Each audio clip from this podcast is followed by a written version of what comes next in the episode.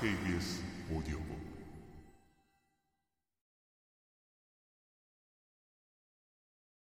그렇다면 그가 예전의 모습으로 돌아가는 걸 무엇이 막고 있는 건가? 아까 설교를 할 때 로이스는 자신의 약점을 살짝 암시했다. 약간의 무질서가 내게는 마약 중독과 같은 것이 될 수 있습니다. 예전의 루이스가 아직 남아서 다시 떠오를 기회를 기다리고 있는 걸까? 도쿄에서 내가 겪었던 일이 내게는 왜 그만큼 결정적인 영향을 미치지 않았는지도 궁금하다. 나도 말하자면 빛을 본 셈인데 거기에 등을 돌려버렸다. 나는 왜 루이스만큼 극적으로 변화하지 않았을까? 어쩌면 내가 그 경험을 어떤 맥락에서 해석해야 할지 몰랐기 때문인지도 모른다. 전에 없는 기쁨이 솟구치던 그 순간과 나의 세속적이고 일상적인 삶을 연결시킬 방법이 내게는 없었다. 언젠가 당신도 그 둘을 연결시킬 수 있을 겁니다. 루이스가 내게서 도쿄 이야기를 듣고 나서 말한다.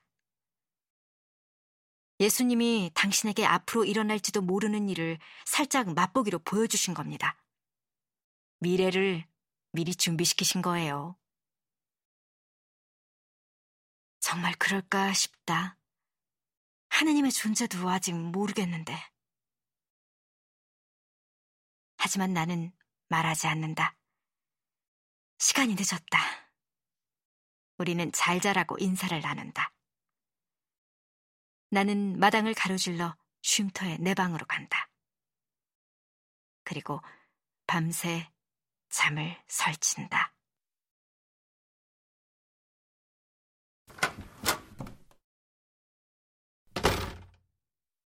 다음 날 아침 성 프란체스코에 관한 책과 비디오 더미를 발견한다. 크리스핀 스토사의 메모도 있다. 프란체스코에 대해 알아보라는 뜻이다. 나는 책 한 권을 펼쳐 읽는다. 그리스도교의 모든 성인들 중에서도 프란체스코는 가르침이나 기질면에서 아마 예수와 가장 비슷한 인물일 것이다.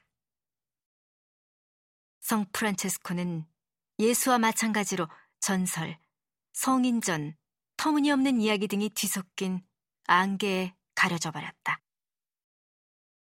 안타까운 일이다. 그렇게 과장된 이야기들이 아니더라도 그는 이미 놀라운 인물이었는데 말이다. 프란체스코는 흔히 동물을 사랑하고 남에게 해를 끼치지 못하는 인물로 묘사된다. 그가 자연의 깊은 애정을 품고 있었음은 의심의 여지가 없지만 그것만을 그의 성격으로 규정해서 그리스도교계의 닥터 두리틀 같은 사람으로 보는 것은 그를 지나치게 깎아내리는 짓이다. 프란체스코는 13세기 초에 성년이 되었다. 그의 전기를 쓴 힐러린 팔더의 설명처럼 그 시대는 지위를 높이려는 야심과 갈망, 명예와 명성을 얻기 위한 광적인 쟁탈전이 특징이었다. 다시 말해, 우리 시대와 흡사했다는 뜻이다. 교통정체가 지금보다 덜하고 나병 환자가 지금보다 많았다는 점이 다를 뿐이다. 젊은 프란체스코는 자신이 당대 방랑신, 즉 음유시인이라고 자부했다. 그는 옷차림이 훌륭했으며 사교계의 한량이자 바람둥이였다. 그러던 어느 날 그는 기사의 갑주로 옷을 받고 입고 전쟁에 나갔다. 전사로서 그는 비참한 실패작이라서 적에게 붙잡혀 1년간 보로 생활을 했다. 그가 풀려난 것은 순전히 아버지가 거액의 몸값을 지불해준 덕분이었다.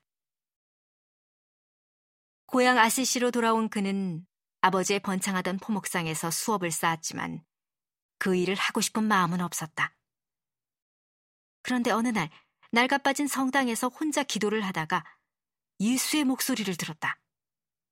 예수는 그에게 이렇게 지시했다.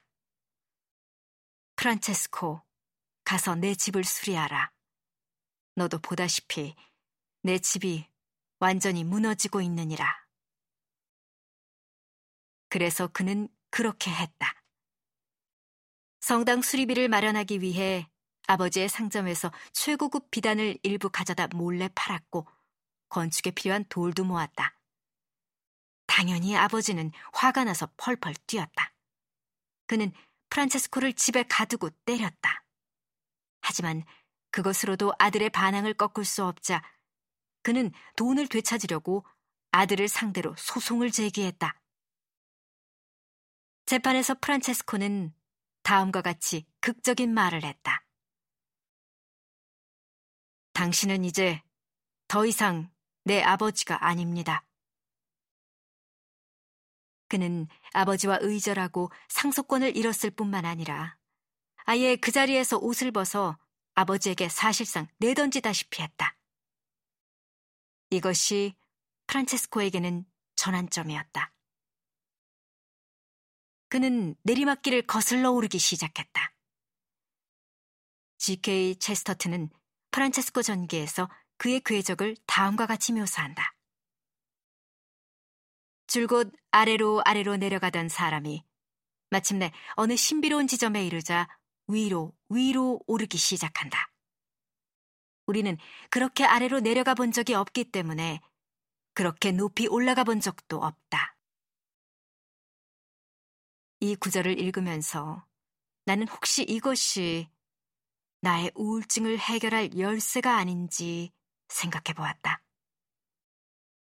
문제는 나의 우울증이 아니라 내가 충분히 우울하지 않다는 점인 건가? 혹시 내 우울증조차 8분의 7분인 건가? 나의 궤적을 역전시키려면 더 깊이 곤두박질 쳐야 하는 건가? 위험한 전략 같다. 체스터튼이 말한 신비로운 지점이 실제로 나타날 거라는 내가 그저 끝없는 시면 속으로 계속 떨어지기만 하지는 않을 거라는 보장이 어디 있는가? 물론 그런 보장 같은 건 없다. 그러니까 성자의 수가 이렇게 적은 것이다.